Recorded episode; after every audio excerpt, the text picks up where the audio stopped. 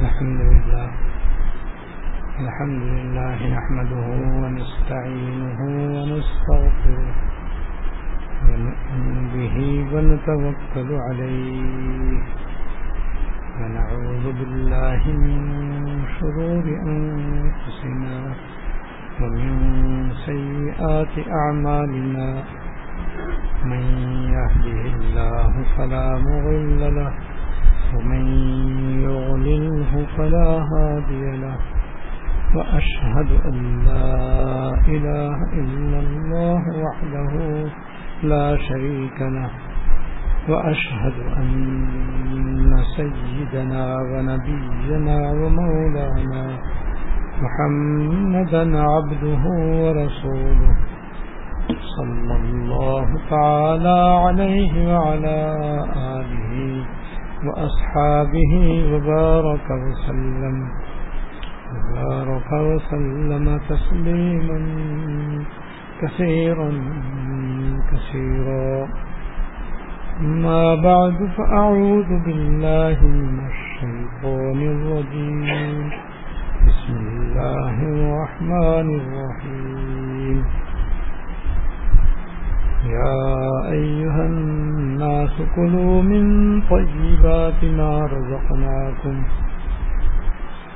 يا أيها الناس كلوا مما في الأرض حلالا طيبا. صدق الله العظيم. میرے قابل احترام بزرگوں، حکیم الامت حضرت مولانا تھانوی رحمۃ اللہ علیہ نے حیات حیات المسلمین کی روح نمبر انیس میں بہت ہی اہم بات ارشاد فرمائی ہے جو ہماری اور تمام مسلمانوں کی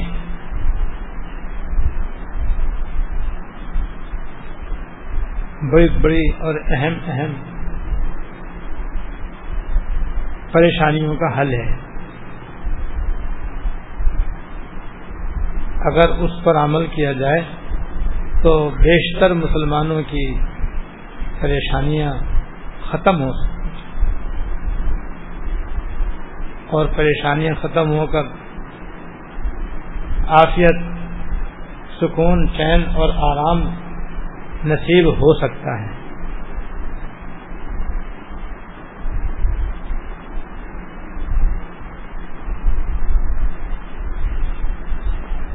اور وہ اسلام کے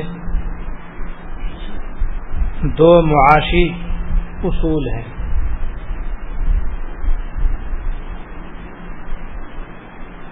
انسان کی زندگی کا ایک اہم شعبہ معیشت ہے۔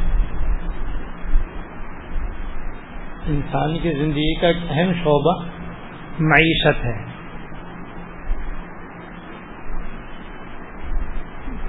جس کا حاصل یہ ہے کہ ہر انسان کو جب تک اس دنیا میں رہنا ہے، تو اس کو مال کی ضرورت ہے۔ تاکہ اس مال کو خرچ کر کے وہ اپنی ضروریات پوری کر سکے۔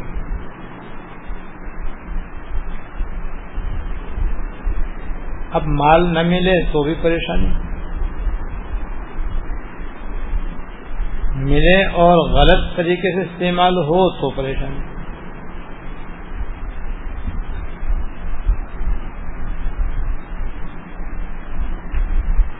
لہذا اس معیشت کے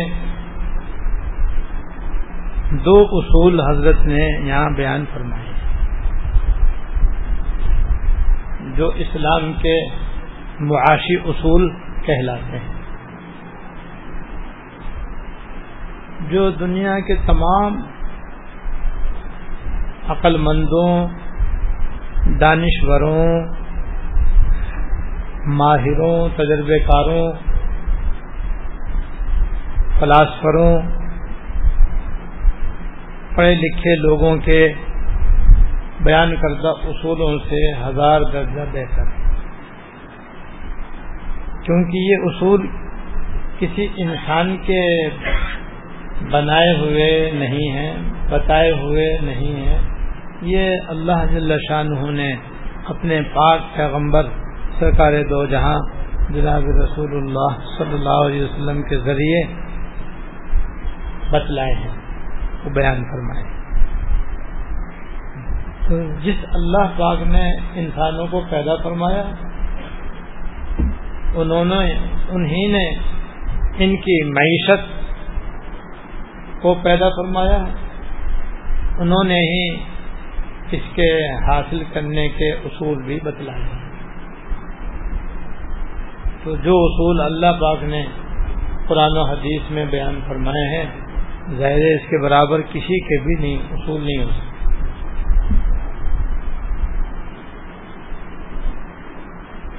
اور وہ موٹے موٹے دو اصول ہیں۔ ایک جائز طریقے سے مال حاصل کرنا، دوسرے جائز جگہ مال خرچ کرنا۔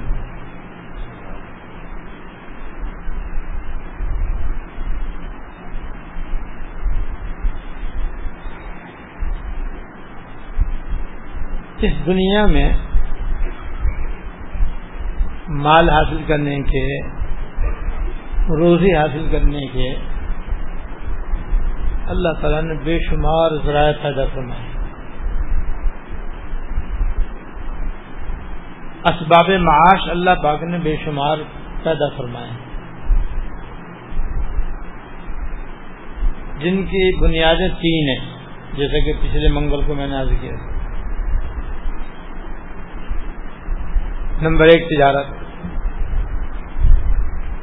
تجارت کے ذریعے بھی انسان روزی کماتا ہے۔ کیسے حاصل کرتا ہے۔ تجارت کی کتنی بے شمار قسم تجارت کی کتنی بے شمار صورتیں ہیں جو دنیا میں پھیلی ہوئی ہیں۔ دوسرا ذریعہ زراعت ہے، کھیتی باڑی اور باغبانی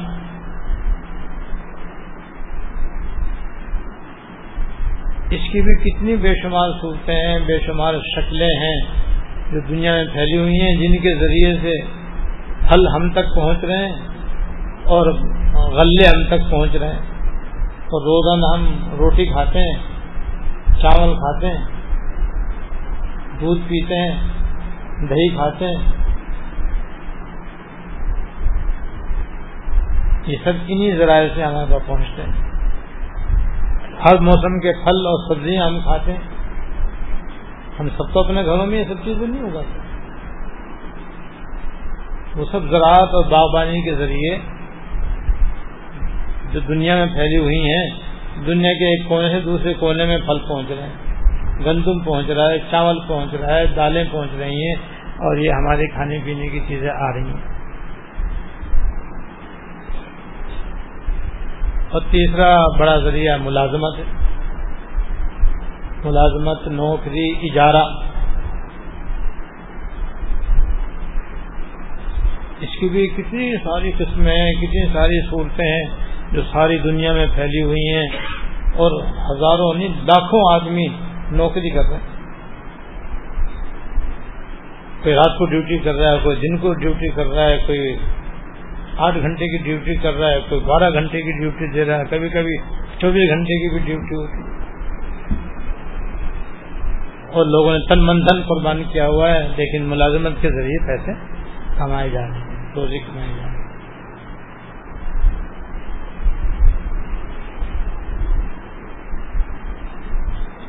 ان تمام اسباب معاش میں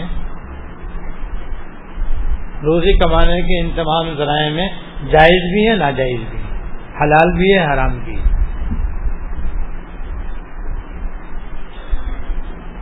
اس سلسلے میں شریعت کا پہلا قاعدہ یہ ہے کہ ان تمام اسباب معاش میں صرف اور صرف تم جائز ذریعہ اختیار کرو، جس سے صرف اور اور صرف حلال مال حاصل جائز طریقہ اختیار کرو، ناجائز طریقے سے پرہیز کرو۔ حلال روزی حاصل کرو، حرام روزی سے پرہیز کرو۔ یہ پہلا فائدہ پہلی اصل یہ ہے۔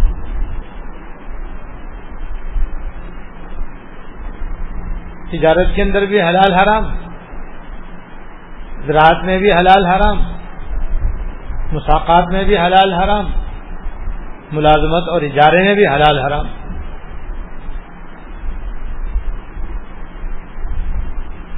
مسلمان اگر چاہتے ہیں کہ دنیا کے اندر ان کا معاشی مستقبل روشن ہو اور عزت سے ان کو روزی ملے اور آفیت کی روزی ملے۔ پہلا کام یہ ہے کہ وہ حلال ذریعہ معاش اختیار کریں اور حرام ذریعہ معاش سے پرہیز کریں، مشتبہ ذریعہ معاش سے بھی پرہیز کریں۔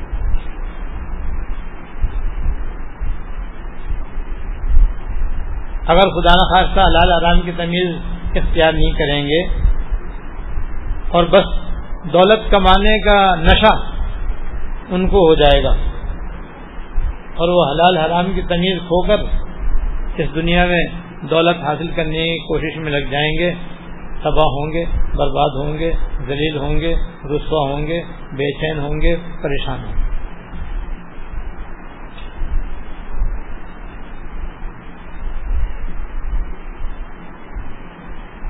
اسلام کے علاوہ دیگر مذاہب کے اندر حلال حرام کی کوئی تمیز نہیں ہے، اللہ ماشاء جائز ناجائز کی کوئی تمیز نہیں۔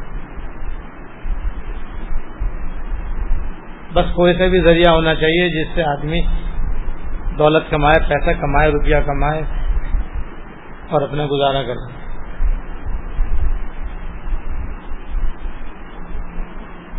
اس لیے اگر مسلمان خدا نہ فیصلہ کوئی ایسا کرے گا تو بھائی وہ پریشانی کے سوا اسے کچھ حاصل نہ وجہ اس کی یہ ہے کہ حلال میں برکت ہے، حرام میں نہ ہو سکتا۔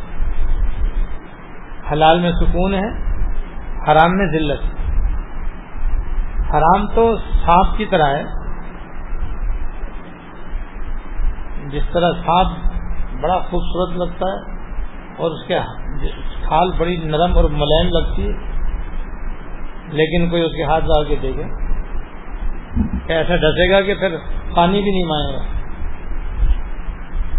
مال حرام سانپ کی طرح ہے۔ وہ ایسا ڈسے گا کہ علمان بلا کے۔ اور خبر میں جاتی سانپ بن جائے گا۔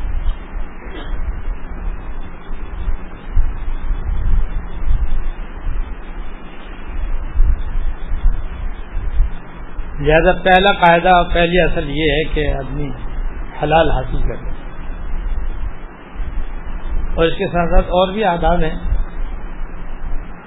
مثلا حلال حاصل کرنے میں حد سے زیادہ منہمک نہ ہو جائے کہ دین اور آخرتی کو بھول جائے۔ اپنے نفس کے حقوق ہی پامال کر دے۔ نہ بیوی بچوں کا خیال کرے، نہ ماں باپ کا دھیان کرے، نہ رشتے داروں کا حق ادا کرے۔ بس کمانے میں ایسا دھت ہے اور ایسا منہمک ہے کہ وہ دین و مذہب سے ہی بیگانہ ہو گیا، اپنے دین سے غافل ہو گیا۔ یہ بھی نہ ہو۔ اجملو فی طلب کا حکم ہے۔ حلال کماؤ، مگر میانہ روی کے ساتھ اختیار کرو۔ میانہ روی کے ساتھ حاصل کرو کہ اللہ تعالیٰ کے حقوق اور فرائض بھی ادا کرو، بندوں کے حقوق اور فرائض بھی ادا کرو۔ آخرت کی تیاری سے بھی غافل نہ رہو۔ اس طرح سے جو مال حاصل کرو گے، وہ عزت کا باعث ہوگا، آفیت کا باعث ہوگا، راحت کا باعث ہوگا، سکون کا باعث ہوگا، آرام کا باعث ہوگا۔ تو یہی مقصد ہے پیسے حاصل کرنے کا۔ کہ دولت آدمی اس لیے کماتا ہے تاکہ آرام سے زندگی گزارے۔ جب آرام سے زندگی گزارنا مقصود ہے بجائے خود، ایسا کوئی مقصود نہیں ہے۔ جب پیسہ آ جائے تو کوئی آدمی چبا کے اپنے پیٹ نہیں بھر سکتا؟ ان سے سی کر کے اپنا لباس تیار نہیں کر سکتا؟ نوٹوں کا کمبل بنا کے سردیوں میں آدمی اپنی سردی نہیں روک سکتا؟ وہ تو خرچ کرو اپنے ضرورت حاصل کرو۔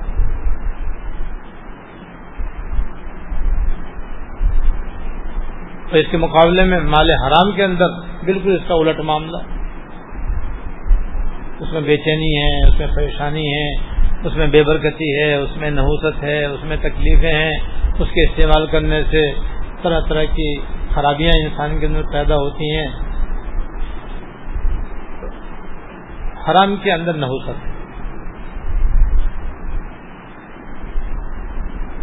تو پہلا قاعدہ یہ ہوا کہ ہر مسلمان کو چاہیے کہ وہ جائز ذریعہ معاش اختیار کرے اور اس کے ذریعے مال حلال حاصل کرے۔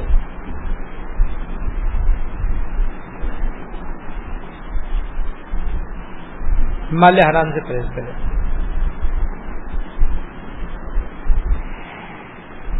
دوسرا قاعدہ یہ ہے کہ اس کو کیسے خرچ کرے۔ یہ پہلے سے بھی زیادہ اہم ہے۔ یہ دوسرا قاعدہ ہے، یہ دوسری اصل ہے جو پہلے سے بھی زیادہ اہم اور ضروری کہ جو مال حلال آیا ہے، اللہ کے فضل سے حاصل ہوا ہے، اس کو خرچ کرنے کا بھی شریعت نے طریقہ بتایا۔ کہاں خرچ کرو، کہاں خرچ نہ کرو۔ کس طرح خرچ کرو، کس طرح نہ کرو۔ یہ دوسرا معاشی اصول ہے۔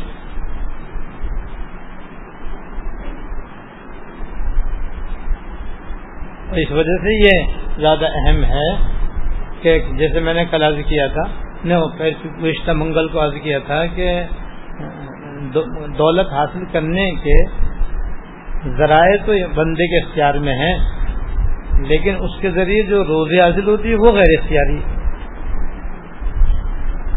وہ تو اللہ تعالیٰ اپنی حکمت سے، اپنے مسئلے سے جس کو جتنی روزی پہنچاتے ہیں، وہ پہنچاتے ہیں۔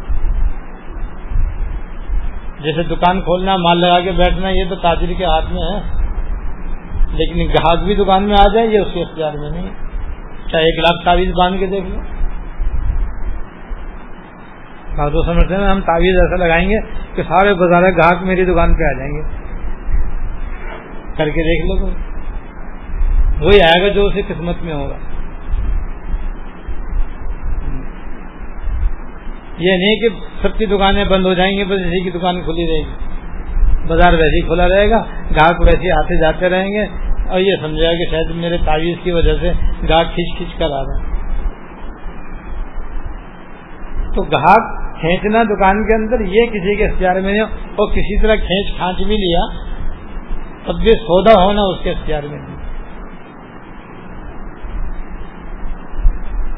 ہر روز دکاندار اس بار کا مشاہدہ کرتے ہیں کہ ایک آدمی آتا ہے اور وہ ایسا لگتا ہے کہ کیا خریدو وہ بہت مال لے کے چلے جاتا ہے۔ اور بعض گاہک ایسا آتا ہے کہ اس کے بارے میں یقین ہوتا ہے کہ یہ تو بڑا زبردست سودا کرے گا۔ چھوٹا کبھی دے کے نہیں جاتا۔ دکاندار بعض دفعہ ایسا مال دکان کے اندر رکھا رکھتا رکھے رکھتا ہے کہ بھائی یہ تو بکے گا نہیں۔ سیزن گزر گیا، فیشن بدل گیا۔ اب یہ کپڑا یا یہ چیز کیا بکے گی؟ گاہک وہی لے جاتا ہے۔ اور بعض مرتبہ دکاندار سمجھتا ہے یہ چیز تو بڑی ایسی ہے کہ رکھتے ہی بکے گی۔ کوئی خریدتا ہی نہیں۔ تو دکان کھولنا تو اختیار میں ہے، لیکن اس کے ذریعے آمدنی حاصل کرنا یہ اللہ تعالیٰ کے ہاں۔ یہی ملازمت کا حال ہے، یہی زراعت کا حال زراعت میں بھی آپ سمجھتے ہیں کہ بھائی اتنا تو اختیار میں ہے کہ آدمی زمین صاف کر لے، اس میں ہل چلا دے اور اس کے اندر کھاد ڈال دے، بیج ڈال دے، پانی ڈال دے۔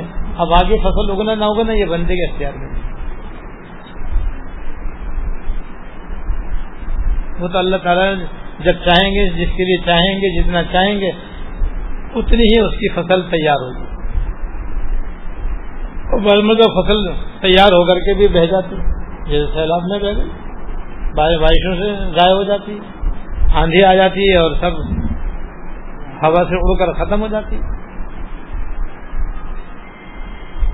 لیکن یہ جو دوسرا قاعدہ ہے، حاصل شدہ دولت کو، روپے کو، پیسے کو، مال کو خرچ کرنا یہ ظاہر بندے کے اختیار میں ہے۔ اب جس نے ایک ہزار کمایا، جس نے سو روپے کمائے جس نے پچاس روپے کمائے، جس نے ہزار روپے کمائے، جس نے دس ہزار روپے کمائے۔ اب چاہے تو سارے ایک منٹ میں خرچ کر دے۔ اور چاہے ایک بھائی بھی خرچ نہ کرے؟ بھوکا رہے۔ جیسے کنجوس آدمی ہوتا ہے۔ کہ بعض کنجوس ایسے ہوتے ہیں کہ بس وہ جوڑتے ہی رہتے ہیں پیسے، جوڑتے ہی رہتے ہیں، وہ خرچ نہیں کرتے۔ ایک کنجوس کا واقعہ یاد آیا، بڑا مزیدار۔ عام طور پر جو بنی ہے نا، یہ کنجوس مشہور ہے کہ دولت کے یہ پجاری ہوتے ہیں، دولت کے عاشق ہوتے ہیں، خرچ کرنے کے عادی نہیں ہوتے۔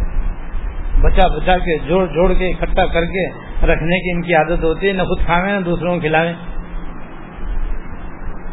تو ایک بنیا کی دوسرے بنیا سے ملاقات ہوئی۔ اس نے ایک نے دوسرے پوچھا، ابھی تو اصلی گھی کھا ہاں کھاؤں۔ کیسے کھاتا ہے؟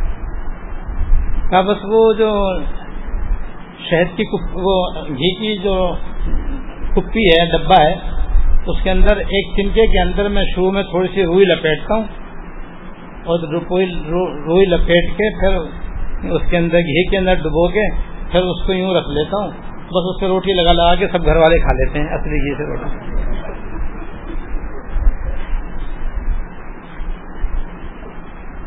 اس طرح سے ہم تو احتیاط سے اصلی گھی پہ میں کمبک جب تو اتنا اصلی گھی کھائے گا تو تیری نسل کہاں سے کھائے گی؟ تو تک کمبک مصرف ہے۔ اتنا گھی استعمال کرتے تو اس نے پوچھا، آپ کیسے اصلی گھی کھاتے ہیں؟ تمہیں ہمارا طریقہ دوسرا ہے۔ ہم تو بھائی کفاشیار ہیں۔ احتیاط احتیاط سے استعمال کرتے ہیں۔ وہ یہ کہ جس الماری میں اصلی گھی کا ڈبا رکھا ہوا ہے، اس کے دروازے پہ روٹی لگائے۔ اس روٹی لگا کے سب کھا لیتے روز ناشتہ۔ اصلی گھی کی الماری کے دروازے سے ہوتا ہے۔ وہاں روٹی لگاتے ہیں، گھی جتنا تھا اتنا کا اتنا ہی سالہ سال چلتا ہے ہمارے یہاں۔ ایک کلو گھی سالہ سال چلتا ہے۔ ہم تو اس طرح احتیاط سے کہیں اب یہ بھی کنجوسی کوئی حد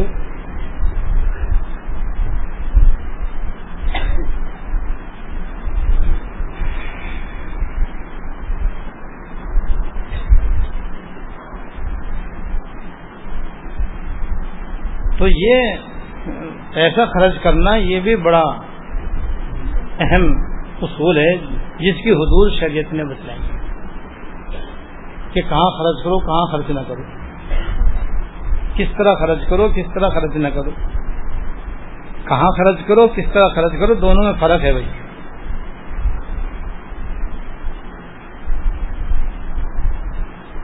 اور اس کا خلاصہ یہ ہے کہ ایک تو کسی گناہ کے کام میں خرچ نہیں کرو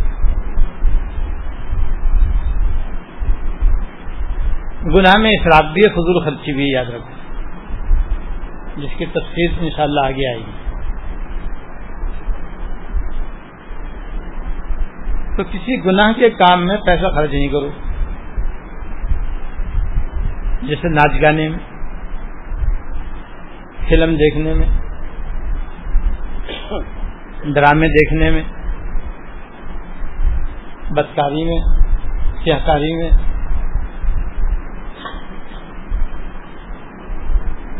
تو گناہ کے کاموں میں استعمال نہیں کرتے۔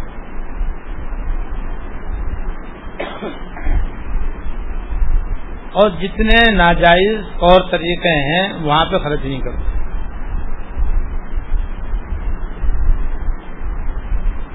اور مال کے خرچ کرنے میں ناجائز طریقہ بھی اختیار نہ کرو۔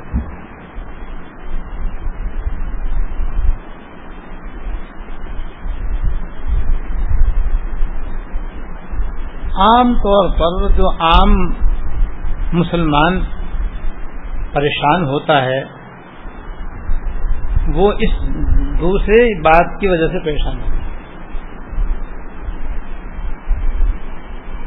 دوسرے اصول کی خلاف ورزی کرنے کی وجہ سے پریشان رہتا ہے۔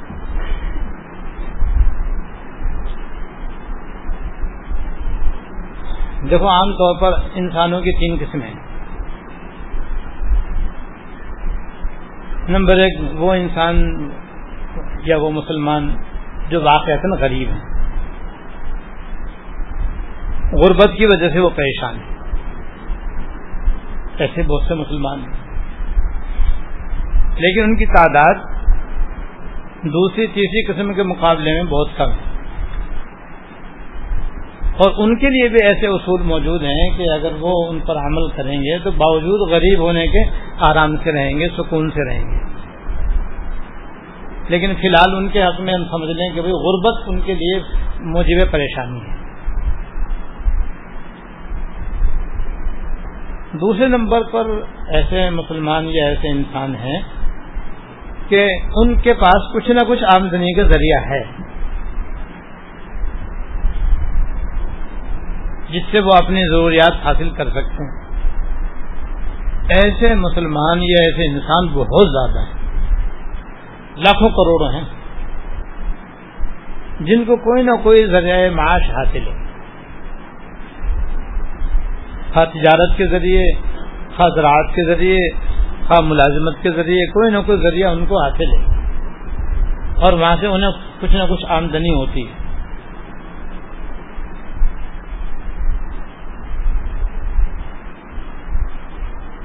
یہ لوگ عام طور پر آمدنی اگر ناجائز ہے تو بھی پریشان ہوں گے۔ حرام مال کما رہے ہیں تو بھی پریشان ہوں گے۔ اور خاص طور پر جب اس کو خرچ کرنے کا طریقہ غلط استعمال کریں گے۔ جس طرح شریعت بتایا، اس طرح خرچ نہ کرے۔ ناجائز طریقے سے خرچ کریں یا ناجائز جگہ خرچ کریں۔ تو اکثر ایسے لوگ زیادہ پریشان ہیں۔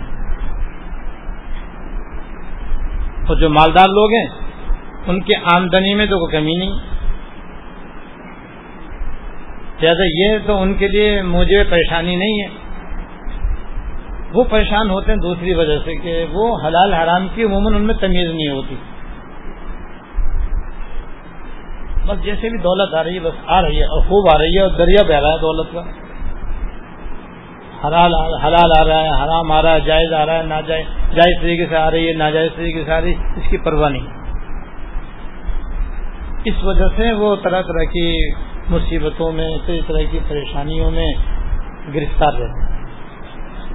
اس لیے عام طور پر عام مالدار لوگ درمیانے اور غریب لوگوں کے مقابلے میں زیادہ پریشان نظر آئیں گے۔ جب سے دنیا چلیے اور جب ابھی بھی ہمارے زمانے میں بھی دیکھ لو اور دس سال کے بعد بھی دیکھ لیں، قیامت تک یہ سلسلہ چلتا رہے گا کہ مالدار لوگ بہت کم سکون میں ملیں گے، بہت کم عادت میں ملیں گے۔ وجہ اس کی وہی ہے کہ وہ اسلام کا جو پہلا قاعدہ ہے اور اصول ہے، روزی حاصل کرنے کا، جائز طریقہ اختیار کرو۔ اس جائز طریقے سے حلال حاصل کرو آرام سے بچو۔ وہ اس سے پرہیز نہیں کرتے، اس بنا پر پریشان رہتے ہیں۔ ورنہ نفس دولت تو ان کے پاس بہت ہی زیادہ ان کو یہ بھی نہیں پتا ہماری کتنی دولت ہے۔ لیکن اس کے باوجود، رات کو نیند نہیں، دن کو سکون نہیں۔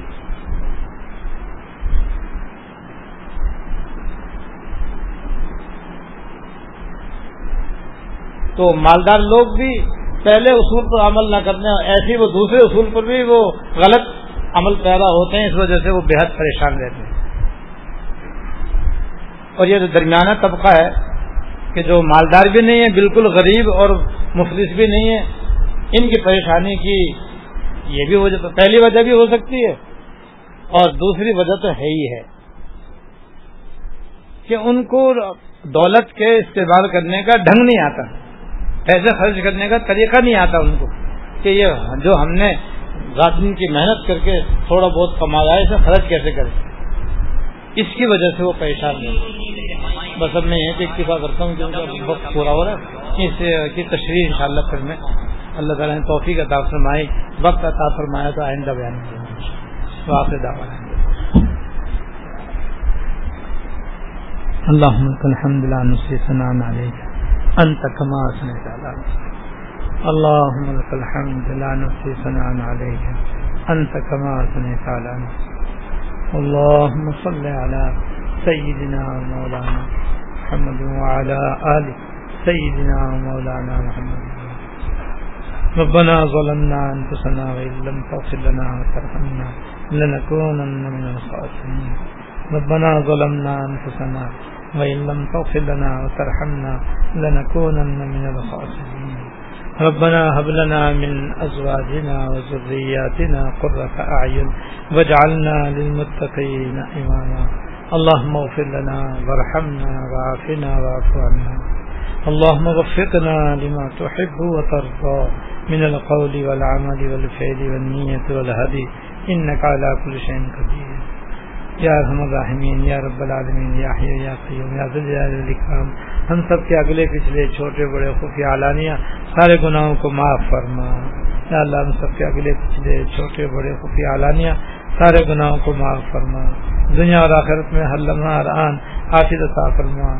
یا اللہ، ہم کو اپنے فضل سے، جائز طریقے سے حلال روزی حاصل کرنے کی توفیق عطا فرما۔ یا اللہ، ہم کو جائز طریقوں سے حلال روزی حاصل کرنے کی توفیق عطا فرما۔ ناجائز طریقوں اور حرام روزی سے ہمیشہ بچنے کی توفیق عطا فرما۔ یا اللہ، ہمیشہ بچنے کی توفیق عطا فرما۔ یا ہم الرحمین، ہم کو یہ مال و دولت اور روزی، یا اللہ، نیک کاموں میں اور جائز کاموں میں اور حلال طریقے سے اور جائز طریقے سے خرچ کرنے کی بھی توفیق و سمجھ عطا فرما۔ توفیق و سمجھ عطا فرما۔ دنیا اور آخرت کی ہر خیر عطا فرما۔ ہر شخص سے پناہ عطا فرما۔ چھوٹی بڑی ہماری ساری بیماریاں اور پریشانیاں دور فرما۔ یا رحم الرحمین یا رب العالمین، یا حی، یا قیوم، یا کام بھائی سبوت اللہ صاحب کو اور ہارون بھائی کو صحت کا ملا عاجلہ مستمر دائم عطا فرما۔ اور جتنے حاضرین اور ان کے متعلقین اور جتنے مسلمان خواتین و حضرات، بچے، بوڑھے، جہاں جہاں بیمار ہیں، سب کو صحت کا ملا عطا فرما۔ سب کو صحت کاملہ عطا فرما۔ ہم سب کو عافیت کاملہ عطا فرما۔ دنیا اور آخرت میں ہر لمحہ، ہر آن عافیت کاملہ عطا فرما۔ دنیا اور آخرت کی ہر خیر عطا فرما۔ ہر شخص پناہ عطا فرما۔ ربنا تقبل منا انك انت السميع العليم وتب علينا انك انت التواب الرحيم صلى الله تعالى على النبي الكريم محمد وعلى واصحابه اجمعين امين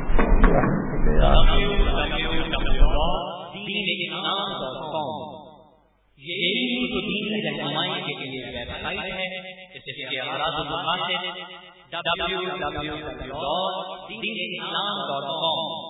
اسلامی تعلیمات کو دنیا بھر کے مسلمانوں تک پہنچانا ہے اور اس کے ساتھ اثر حاضر کے جدید مسائل جن کا تعلق زندگی کے کسی بھی شعبے سے اور اس کے بارے میں قرآن سنت کی روشنی میں صحیح رہنمائی کرنا ہے۔ توحید رسالت کے حملوں کا معتدل جواب اور دنیا بھر کے لوگوں کو نبی کریم صلی اللہ علیہ وسلم کے اوصاف و کمالات اور تعلیمات سے آگاہی پروگرام میں شامل ہے۔ اسلام کے خلاف پھیلائی گئی غلط فہمیوں کو دور کرنا اور مسلمان کے ایمانی جذبات کو بیدار رکھنا بھی اس کوشش کا حصہ ہے۔